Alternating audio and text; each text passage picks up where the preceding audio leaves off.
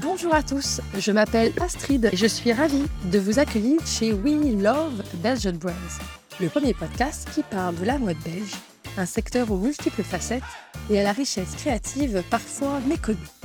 Avec ce podcast, je tends le micro aux créateurs, entrepreneurs, CEO, agents, passionnés. Grâce à ces discussions, je souhaite rencontrer l'humain et écouter les histoires qui se cachent derrière une marque. Car réussir est toujours plus complexe qu'une belle page de pub ou un post Instagram. Joie, difficulté, coup de chance ou sortie de parcours, monter sa maison de prêt-à-porter ou d'accessoires est un long voyage. Alors aujourd'hui, avec vous, j'aimerais voyager au cœur des marques belges pour partager, questionner les modèles et dévoiler l'humain qui se cache derrière nos petits et grands succès. Je vous souhaite dès à présent une belle écoute. À la tête du développement commercial de Clio Goldbrenner depuis bientôt trois ans et d'Octogony depuis un an, deux très belles marques de maroquinerie belge, Pascal n'en est pas à son coup d'essai. D'autres marques belges comme Belle Rose ont déjà bénéficié de ses talents, de son enthousiasme, son énergie. Pascal fait en effet partie de ces femmes qui font leur métier comme j'aime. L'humain est au cœur de tout. Elle place ses clients au centre de l'échange, a une écoute, une bienveillance évidente et un immense sourire toujours collé aux lèvres. Alors, comment fait-elle? Quel est le secret quand on cherche le résultat, qu'on gère de gros budgets et qu'on est une grande sensible? Avec Pascal Stallens, aujourd'hui, j'espère en savoir plus sur le développement commercial des marques à la campagne et partager avec vous les leçons à tirer des difficultés rencontrées et des bonnes pratiques à adopter. Je suis ravie de l'avoir à mon micro aujourd'hui. Pascal, bonjour. Bonjour Astrid. Ravie d'être ici avec toi cet après-midi. C'est en effet très chouette de t'accueillir. On est chez moi en toute simplicité et on va un peu parler de toi, de ton parcours, mais aussi de ce qu'il faut faire et pas faire pour, euh, pour réussir, commercialement parlant, ce serait ça l'angle, dans le milieu concurrentiel euh, de la mode et plus particulièrement peut-être de la maroquinerie, de ce secteur euh, de l'accessoire du, du sac. J'aime bien commencer avec une question un peu personnelle. Donc, qui es-tu, Pascal? Et quel métier rêvais-tu faire quand tu étais petite Alors, je me présente. Donc, je suis Pascal, j'ai 55 ans. Je suis une maman de jumeaux de 22 ans, dont je suis extrêmement fière. Et je suis active dans le secteur de la mode depuis bientôt 30 ans, 28 ans, quelque chose comme ça. et j'adore ce que je fais, en fait. Ça fait par hasard que je travaille depuis longtemps que pour des marques belges. Et c'est vraiment intéressant et passionnant et surtout de, de voir le changement dans la mode qu'il y a depuis le début ça sent que tu aimes ton métier. Tu vois, moi, quand je t'ai rencontré, c'est quelque chose que tu as communiqué de manière hyper spontanée et qui fait que bah, c'est c'est génial en fait. Les gens qui aiment ce qu'ils font et qui peuvent partager cet enthousiasme, je pense que c'est généreux comme approche de son travail quand on aime ce qu'on fait. Oui, ce que, j'aime surtout, c'est le, le côté humain et le côté personnel que tu as dit que j'ai avec mes clients, que j'ai avec mes fournisseurs, que j'ai avec tout le monde. Je crois que ça, c'est pour moi, une des choses les plus importantes. Je me suis pas trompée, donc. La main au cœur de tout. Voilà, tout à fait, tout à fait. C'est chouette.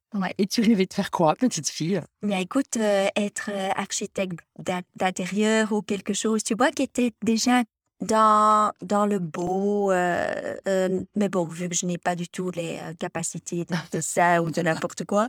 mais je n'avais pas vraiment une passion ni une ambition je crois que j'y suis, que j'y suis arrivée par bon hasard. Voilà. C'est ça. Ouais. ouais.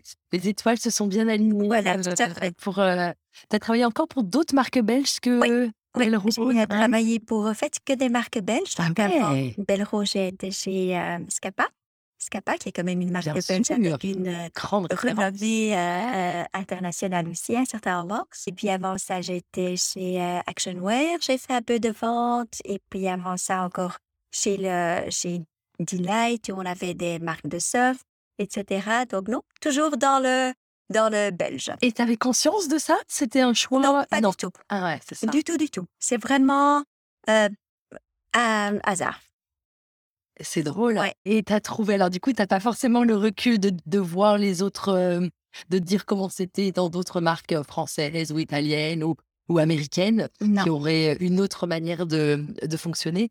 Mais est-ce que tu vois un, quelque chose qui se répète, une, une manière de penser ou une manière de faire qui serait commune à toutes ces marques belges? Je crois que les marques belges, ou, en tous les cas, la mentalité belge est quand même une mentalité de gagnant. Hein, donc, on veut vraiment y arriver, on met tous les moyens. Je crois qu'on a bien sûr une, un background qui est, très intéressant. On a plein de, plein de super bons stylistes, on a de très bonnes marques. Donc, je crois qu'il y a quand même une créativité ici en Belgique qui est unique et, et qui donne quand même un, un, exemple à, beaucoup de marques. Et en tant que petit pays, on est humble, mais je crois qu'on arrive quand même toujours à se positionner et qu'on arrive toujours à, oui, voilà, à se lancer. J'adore que tu dis ça parce que je trouve que c'est vraiment une conviction profonde que j'ai. Moi qui suis pas belge, comme tu sais, mais qui vit depuis 14 ans euh, avec le cœur grand ouvert euh, pour ce pays, il y a vraiment ça, une idée d'humilité, ouais, de travail. Mais ça, je pense que tout le monde qui veut réussir dans la mode travaille, euh, qu'il soit français. Si, on ne travaille pas, en fait. Ouais, ça, je pense que c'est même pas un sujet. comme la passion, pareil. Pour moi, passion, travail, ça va de pair avec le secteur de la mode avec un grand M. Mais par contre, les pieds sur terre, ça, je trouve que c'est vraiment quelque chose de belge même si j'ai pas du tout envie, notamment avec ce podcast, de mettre tout le monde dans le même panier. Il y a autant de, Belges qu'il y a euh, d'individus, de créativité. Et donc, du coup, on va pas faire des grandes généralités. Mais j'aime l'approche pragmatique belge de son succès, de son histoire, de son développement commercial, puisque puisqu'on veut parler de ça. Il va être ambitieux, il va rêver grand, et, il le faut. Mais les pieds sur terre, mmh ça, je trouve que c'est euh, ça, je trouve que c'est ouais, une. Et donc, petite, non, la mode, c'était pas forcément, mais l'envie du beau, quoi. Oui, l'envie du beau et l'envie de vendre aussi. J'ai toujours aimé le côté commercial, le sociable, tu vois, le, le, contact, le, contact avec les clients, qui est d'ailleurs pour moi aussi une chose sur laquelle on peut revenir plus tard.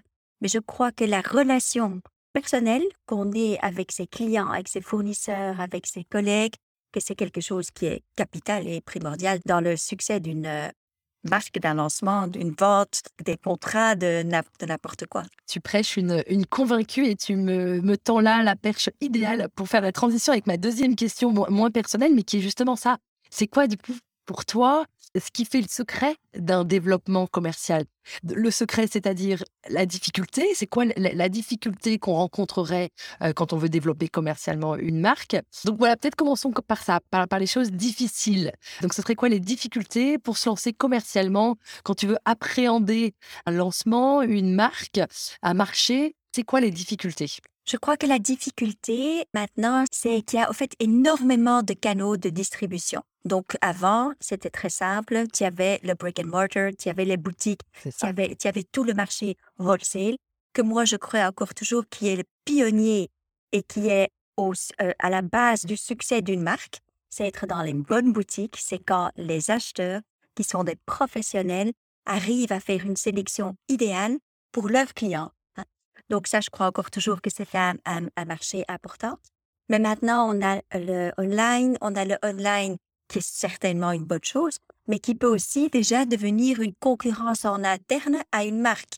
On peut avoir un réseau de, de retail et son propre webshop qui peut déjà être en concurrence interne.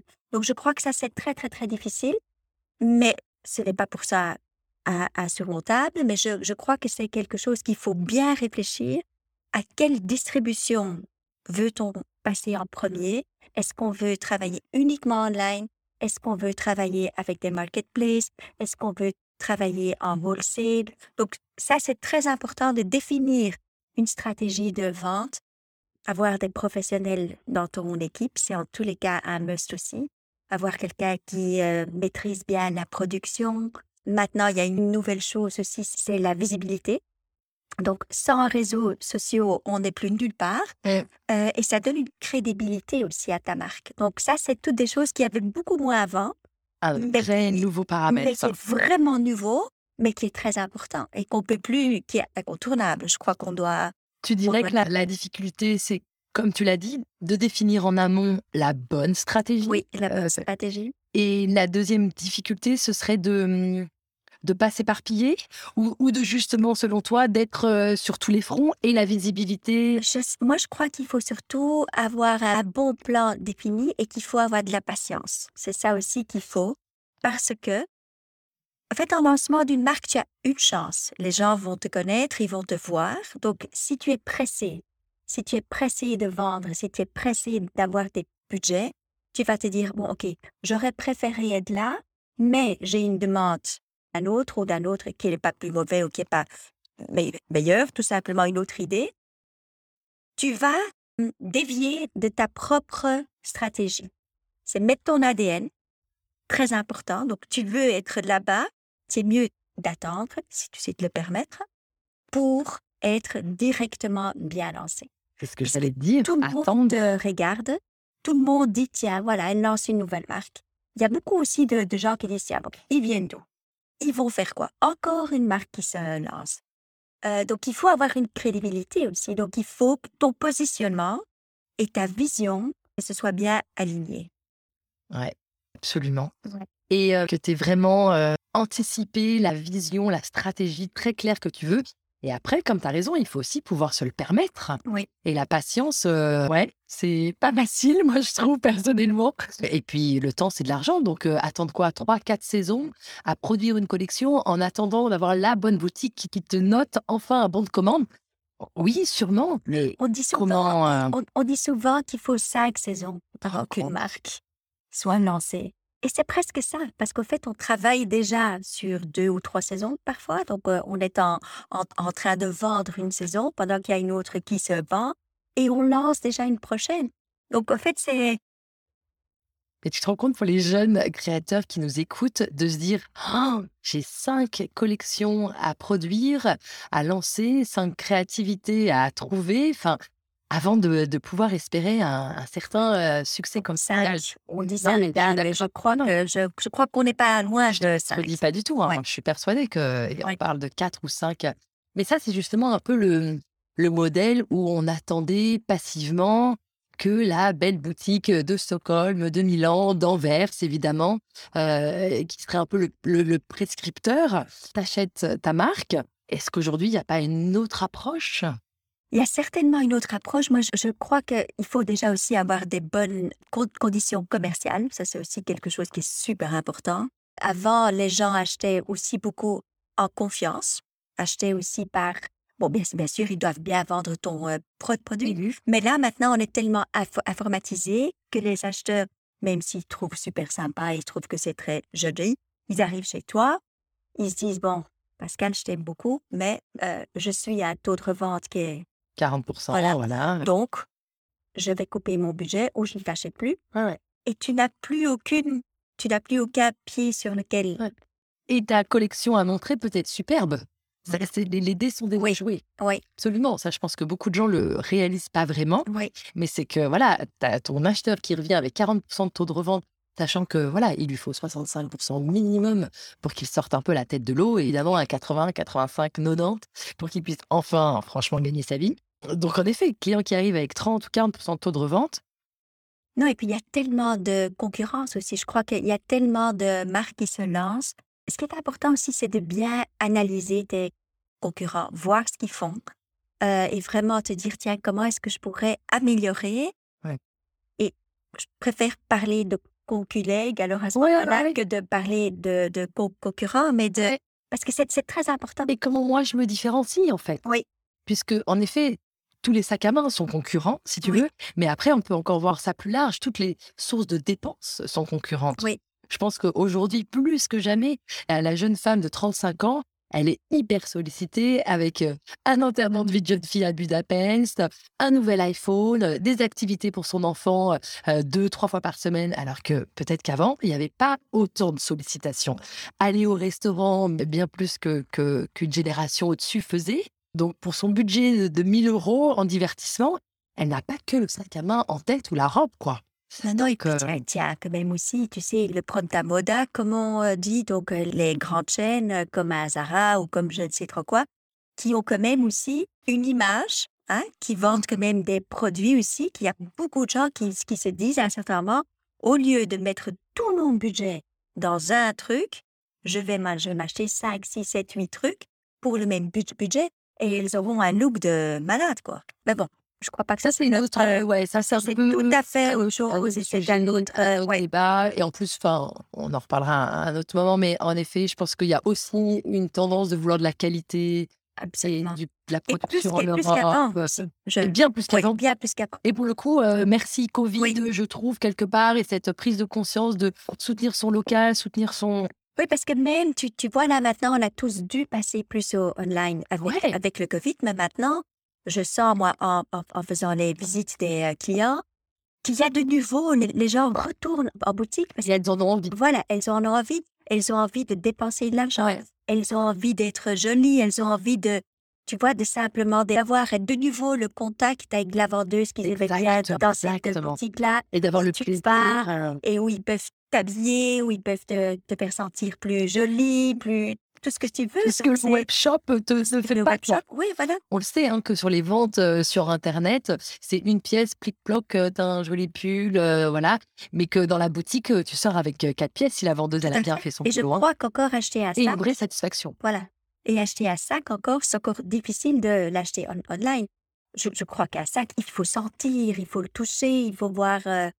Donc, je crois que là aussi, on va retourner de plus en plus vers la vente personnelle, vers le wholesale, vers les boutiques. Et dans tes, dans tes belles années, avec des marques, en plus, enfin voilà, une marque comme Clio Goldbrenner, on, on sait qu'elle a beaucoup de succès commercialement. Et quoi tes plus beaux succès C'est quoi d'abord ce que tu définirais un succès commercial? C'est euh, un net-à-porter euh, qui achète pour 300 000 ou c'est euh, une petite boutique auquel tu croyais depuis le début et que tu as convaincu et qui a fait ensuite 18 réassorts et donc elle leur vend trop bien? C'est quoi ta définition à toi d'un succès commercial? Et, et quels sont euh, ceux que tu pourrais partager avec nous? Bien, écoute, moi, je crois qu'il y a plusieurs niveaux. Il y a des euh, succès commerciaux. On peut parler d'un net-à-porter qui est effectivement un succès, c'est euh, beyond, hein? Mais il y a effectivement aussi des marques, tu vois. Moi, par exemple, quand je pense à une marque qui connaît un succès réel, je parle encore toujours de Belle Rose. Je trouve que eux, ils sont, tout est juste, si je, si je peux le dire comme ça. Donc, en fait, ils ont leur ADN, n'en dévient pas. Ouais, donc, toute décision qui est prise est prise dans le sens il faut que ce soit correct. Il faut que tout soit juste. Leur collection est exactement ce qu'elle doit être dans la boutique qui est toujours jolie, jusqu'à leur parfum, qui est déjà leur signature aussi. Donc, tu vois, avoir cette harmonie dans ta collection qui se traduit à tout niveau. Je crois que ça, c'est un succès. Un succès commercial, c'est avoir vraiment une unité. Ouais. Ouais. Un Une message, un message très clair Oui. pour, le, pour le monde extérieur. Voilà. C'est vrai. Ouais. C'est vrai. Ouais, c'est sûr que Belle Rose réussit vraiment ça. Ouais. Et je trouve aujourd'hui plus que jamais, moi je suis encore plus sensible à la marque Belle Rose, aussi moi en tant que cliente, aussi bien en tant que maman qu'en tant que femme, qui a même 2-3 ans, j'ai l'impression que ces derniers 18 mois, ils sont devenus ultra.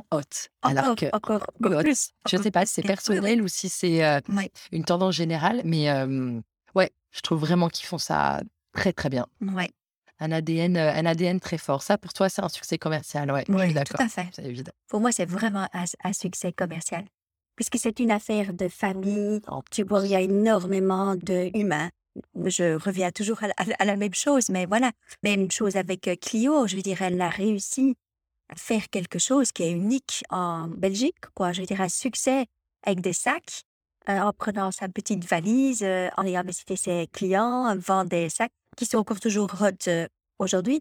On change de distribution, bien sûr, mais encore toujours une belle histoire. Absolument. Ouais. Et, et Je pense à, Mm. je pense à tout à fait autre chose, à ma cousine Meryl, qui a vraiment étudié la mode, qui a voulu, qui a dû d'abord faire une candidature en droit avant qu'elle puisse faire la, la mode. Elle a fait la, la mode, elle a travaillé chez Marc Jacob, chez Driss. Elle a sa propre collection maintenant. Donc c'est vraiment une histoire, un rêve de petite fille qui se réalise en bossant tellement dur. Donc, il faut pas du tout sous-estimer le workload qu'on a quand on est dans la mode. Ça, c'est. On parle là de Meryl Rogue. Ouais. On parle là de Meryl Rogue pour euh, resituer, que j'adorerais avoir à mon micro. Euh, donc, euh, elle est dans ma liste de créateurs belges que je veux interviewer. En effet, une success story hyper rapide. Et toi, personnellement, dans ta carrière à toi, c'est quoi les, les succès commerciaux que tu as eus? Ah, moi, je crois que tous les jours, j'ai un succès comme commercial. Oh, c'est chouette. Oui, ça. vraiment. Tu, vois, chaque client rentre, une un client content ouais. euh, qui a peut-être eu un petit souci, avoir un client qui a très, très bien vendu, avoir un client qui ne vend plus, mais avec lequel tu ne vas peut-être plus travailler sur cette marque-ci, mais que tu amènes dans ton portefeuille de, de clients pour une autre marque. Donc, je crois qu'il y en a beaucoup. C'est difficile de parler par marque, mais c'est non, non, et c'était plus pour toi, personnellement, dans ta carrière à toi, c'est quoi les moments de joie, euh, de grande satisfaction que tu aurais pu rencontrer euh, lors de la vente euh, d'un produit ou d'une marque? Bah, quand il y a la boutique de rêve qui te, que qui te un bon, tu vois, ou un grand magasin que tu sollicites depuis longtemps, mais c'est aussi partir, tu vois, avec une valise, plein de trucs à, à, à un salon où tu te dis, bon, comment est-ce que je vais faire, mais tu arrives quand même à noter des bons avec des euh, clients, je euh, je sais pas moi, au Danemark, au Japon ou n'importe quoi. Donc, solliciter l'intérêt, pouvoir vendre ta marque et persuader les gens, je, trouve ça. Moi aussi, j'avoue. De, de, partir du client froid, comme on dit, et de le transformer en client concret. On oui. commander sa signature. Ça, c'est vrai que c'est un, tour de force, euh, tour de force euh, satisfaisant en tant que commercial. Tout à fait. Ouais, ça, je te... Alors que le client déjà acquis, qui t'achète toujours 10 000 euros et qui revient et qui achète encore 10 000 euros, il y a moins de satisfaction personnelle, même si évidemment, euh, c'est hyper, hyper chouette. Surtout que personne ne te dit que il va racheter la saison d'après. Donc celui qui continue à être fidèle, il faut aussi s'en réjouir et aussi se féliciter parce que la fidélité d'un client, bah, tu peux te dire qu'il y a aussi beaucoup d'humains là-dedans, quoi. Tout à fait. C'est incontestable. Oui. Ouais, je, suis d'accord. Mais j'aime bien aussi ta manière de dire que, tous les jours, tu as une satisfaction commerciale, que ce soit un petit client, un grand client, euh, un client qui revend bien, un client qui revend pas bien, que tu peux aider. Ça, je trouve aussi que c'est très satisfaisant. Oui. Euh, et qui, et qui tu et tu arrives à tes, à, tes budgets, euh, tout ça, c'est oui. Il y a, y, a, y a énormément de succès pour on en a touché un petit peu. Je veux bien revenir là-dessus sur le fait que justement la mode est en plein bouleversement quand même. Donc toi, on, le sait, tu es une experte vraiment dans la distribution wholesale. Et euh, mais tu vois évidemment comme nous tous l'émergence du digital dans notre secteur. C'est quoi pour toi les, challenges commerciaux euh, des marques aujourd'hui pour, euh, pour conquérir le digital? Avoir une visibilité sur les réseaux sociaux, on ne passe plus à, côté. Et puis, il faut faire en sorte qu'on ne se fait pas trop, et je l'ai déjà dit, je me répète, qu'on ne se fasse pas trop de concurrence en interne et qu'on ait aussi avec nos revendeurs une bonne entente sur le réseau euh, online. Parce que les clients maintenant, ils achètent pour leur boutique, mais souvent ils ont un webshop, donc ils achètent pour leur webshop également. Donc il faut qu'il y ait de bonnes règles, de bonnes bases pour qu'on ne se fasse pas de concurrence entre nous. Euh, que ce soit bien défini, que par exemple, tu as des marketplaces qui vont acheter ta marque, mais qui vont la brader, qui vont directement la vendre à moins 10 ou moins 15 C'est faire du tort à tous les autres.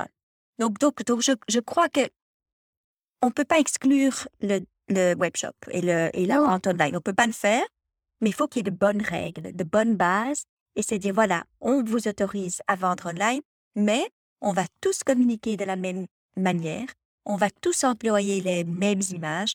Euh, tu vois, pour qu'il y ait une unité et pour que, de nouveau, cette marque, normalement, tu mets que dans ton retail et wholesale, que tu le mettes online aussi, qui garde la même qualité, que ce soit quelque chose de qualitatif aussi. Et même après ça, qui est un très bon customer service, un très bon customer care. Donc, de nouveau, le côté personnel derrière toute cette machine. Oui, et et pas oublier que, en effet, l'attractivité que tu crées sur le digital, sur une page Instagram, la désirabilité de la marque, euh, pourra euh, stimuler des ventes en boutique. Oui. Euh, moi, j'ai déjà été titillée par des visuels, des photos, des voilà, des looks sur sur une page Instagram au- auprès voilà, d'influenceuses. Tu découvres une marque et ensuite tu regardes où est-ce qu'elle est vendue à côté de chez toi et du coup tu vas l'essayer et l'acheter dans la boutique. Je trouve Oui. qu'il y a aussi ce ping-pong hyper positif qui peut se passer et donc du coup le digital et le web shop que tu as plus ta page Instagram en tant que marque elle est un, bah, la voie, euh, la- ouais, une nouvelle vitrine. Ouais. Et aujourd'hui, euh, l'un sans l'autre n'existe plus. Non. Et donc, il faut vraiment penser ouais, multi-canal avec cette idée de synergie. Mais j'aime bien que tu mettes euh, le doigt sur euh, l'homogénéité du message, euh, de l'exigence, euh, euh, l'homogénéité des prix, plus, Oui. plus basiquement il, faut, il faut vraiment qu'il y ait une transparence aussi par rapport à ça. On peut pas tout simplement dire, OK, tu, tu peux tout mettre online parce que c'est- il, faut, il faut vraiment, il faut que ce soit structuré, il faut qu'il y ait des... J'aime pas du tout le terme règle, mais il faut qu'il y ait certains... Il faut que tout le monde se tienne, Des bonnes pratiques. voilà, à, à de bonnes pratiques, exactement. C'est beaucoup mieux que c'est joli. Ouais. Que tout le monde s'entende et, Oui. et, et- oui, et que le gâteau grandisse euh, et que chacun ait sa part. Oui. Je suis bien d'accord. Qu'est-ce que tu conseillerais à une marque débutante? Justement, quelles seraient les bonnes pratiques, j'avais écrit, à adopter euh, selon toi? Stick to your DNA. Vraiment, c'est ce qui est le plus important. Donc, euh, vraiment, si tu as quelque chose en tête, garde toujours le même cap question. Tu peux, on, change toujours, hein, donc euh, ton parcours va changer, va s'adapter, va s'améliorer, mais vraiment, il faut que ton ADN reste vraiment à la base de tout. Dans toutes tes décisions, tu dois toujours te dire, tiens, est-ce que c'est cohérent avec ma première idée que j'avais en lançant ma collection? Regarde bien tes concurrents parce qu'ils peuvent t'apprendre beaucoup. Tiens le côté personnel, très, très, très important. Euh, une bonne équipe derrière toi ou avec toi, c'est très important. Et sois à l'écoute aussi. Tu vois, il faut, on, on, on apprend tous les jours. Tous les jours, on apprend en écoutant et Tes en, clients, en oui, oui, écoutant tes clients. en écoutant et en ayant un feedback vraiment qui est très important. Faire le tour, déjà simplement, tu vois, aller prendre ta voiture, aller visiter tous tes clients, c'est c'est énorme comme feed- feedback que tu peux donner après au, au styling, etc. Et dont tu vas avoir une meilleure euh, collection à proposer. Donc oui, garder tout ce qui est euh, le relationnel. Et puis quand même offrir de bonnes conditions euh, également. Il faut qu'ils aient une bonne marge, il faut que les gens gagnent de l'argent avec ta collection, il faut que... Voilà. Tu prêches une convaincue. J'aime bien que tu aies commencé par l'ADN. Je suis d'accord. Je pense qu'il y a pas mal de marques qui veulent commencer avec une vision pas encore assez claire de ce qu'ils sont vraiment et de ce qu'ils veulent et ce qu'ils veulent dire. Oui, moi je crois par Mm. exemple avec Octogony, donc euh, notre, Ouais. notre nouvelle marque, là on est très très très fort, on, on- vraiment, on ne veut pas, comment est-ce que je vais le dire, euh, on, on veut garder vraiment notre, notre première idée. Donc notre première idée, toute la collection est basée sur l'architecture, sur le brutalisme, et donc on, on garde vraiment à ça. Donc maintenant, on se dit, tiens, on peut peut-être vendre via un autre canal. Donc il faut être, il faut être open-minded, il faut, il faut vraiment voir quelle est la meilleure chose à faire, mais toujours garder ta même idée, quoi, ta même aspiration. Euh, donc ça, c'est super important. Et j'ajouterais à ça que pour définir euh, cet ADN très clair, il faut être en contact sans filtre avec ton client final. Ouais. Savoir qui est ton client final, qui est ton marché? Il y a des Et chaque marché est Ouais. différent en plus, parce que bon, tu as, tu as ton marché belge, tu as, tu as ton marché... euh, déjà, le marché belge est tellement différent du, du marché hollandais. Absolument. Tu le sais très, très bien. Ouais. plus que, plus que n'importe qui, on va pas vendre la même chose juste past, past border. Donc, Ouais. euh, c'est, et le marché français est encore différent. Donc, il faut que ta collection soit aussi assez, il faut pas qu'elle soit trop, trop grande, qu'on n'ait pas trop, mais d'un autre côté, il faut que ce soit assez restreint, mais que tu aies quand même une offre que tu puisses combler tous tes euh, marchés. Parce que tu vas vendre autre chose. Tu vas vendre euh, un autre sac, tu vas vendre un autre cuir, tu vas voir. euh, voilà, donc C'est ça, je t'avoue, pour travailler avec des, avec des petites marques et des créateurs, c'est ça l'immense difficulté pour eux. C'est d'avoir une collection pas trop grande. Oui. Mais assez grande, pas trop grande aussi pour des raisons pragmatiques euh, financières. Tu, tu comprends bien que euh, lancer une collection de, de 120 pièces en ready-to-wear, euh, mais ce serait pareil en sac, coûte une fortune. Donc avoir une, une collection efficace, mais assez grande quand même, pour avoir une diversité de clients et pour pouvoir euh, euh, faire un bon de commande qui ressemble à quelque chose et, et séduire euh, une pub- un public relativement large. La frontière est hyper fine Oui. Entre trop grand et pas trop grand. Je demanderais, tiens, à Meryl, Oui. avec, euh, avec combien de références, combien de SKU elle a commencé Oui. sa première collection qu'elle a vraiment commercialisée. Oui. Euh, C'est en tous les cas intéressant à, à les intéressant. regarder, ouais. une marque comme Octogonie, euh, combien de références sur la première collection? Je crois qu'on en a une quarantaine. C'est déjà bien, Ouais. quand même une belle, une Oui. belle collection. Ouais, c'est déjà une, une belle offre qui te permet d'avoir ouais, un, Oui, message, un message Oui. clair, quoi. Oui, oui. Ah ouais, et en, en- en sac, vous devez jouer sur les volumes, évidemment, avoir des petits et des grands. Tu peux pas avoir que, euh, que du grand ou que du Oui, petit, tu quoi. vois, et là, par exemple, on a décidé donc qu'avec Octogonie, on voulait rester humble. Encore un truc très, très belge. Ouais, absolument. Donc, on voulait rester humble, donc on ne veut pas, nous, aller avec des grands logos, avec des trucs. Donc, c'est pas notre stratégie. Donc, il faut aussi, tu vois, que, mais ça se traduit par les, par les formes. Donc, voilà, donc on, va garder ça comme cap. On laisse tout le marché à tous les autres qui ont tous les grands logos. Mais nous, on va pas le faire.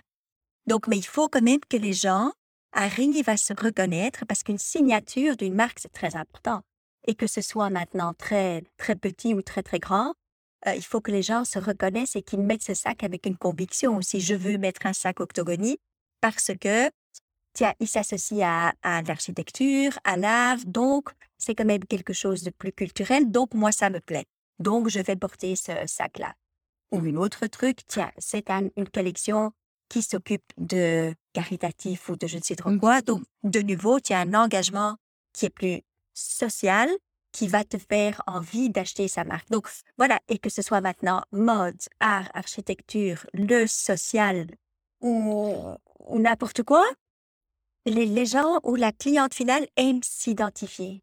Elle veut, elle veut acheter quel- quelque chose qui lui va bien? Tout à fait. Et encore, elle peut changer de look quatre, quatre fois par jour. Elle peut se lever le matin et se dire, tiens, j'enfile juste un jean et je mets, tu vois, une paire de baskets et je mets ma veste et j'amène mes, mes, mes enfants à l'école. À midi, elle peut voir une copine, elle va faire un lunch, hop, elle va mettre ses talons euh, et elle enfile au- autre chose. Euh, à 4 heures, elle fait encore autre chose. Et le soir, elle a envie d'aller, je sais pas, moi, elle séduit son mari ou je ne sais pas quoi. Et elle s'habille encore différent. Donc, tu vois, il y a beaucoup de, il y a beaucoup de possibilités. Je suis d'accord. Oui, d'accord. C'est pour ça que j'adore être une femme. bah, voilà. Pour les quatre tenues par jour. Oui, et on fait Ouais. pas, mais on, euh, Ouais. voilà. On, On peut, on a on le peut, choix. voilà, on a le choix. Rester deux. Ouais. Euh, c'est vrai, c'est une grande chance. Euh, je, suis- je suis bien, euh, je suis bien d'accord. Euh, oh, c'était passionnant, Pascal. Suis très Un grand, euh, un grand merci. Euh, je crois que j'ai pas d'autres euh, questions à te poser, mais si vous en avez, vous voulez rebondir sur cet épisode, n'hésitez pas à me retrouver sur la page Instagram We Love Belgian Brands. Voilà.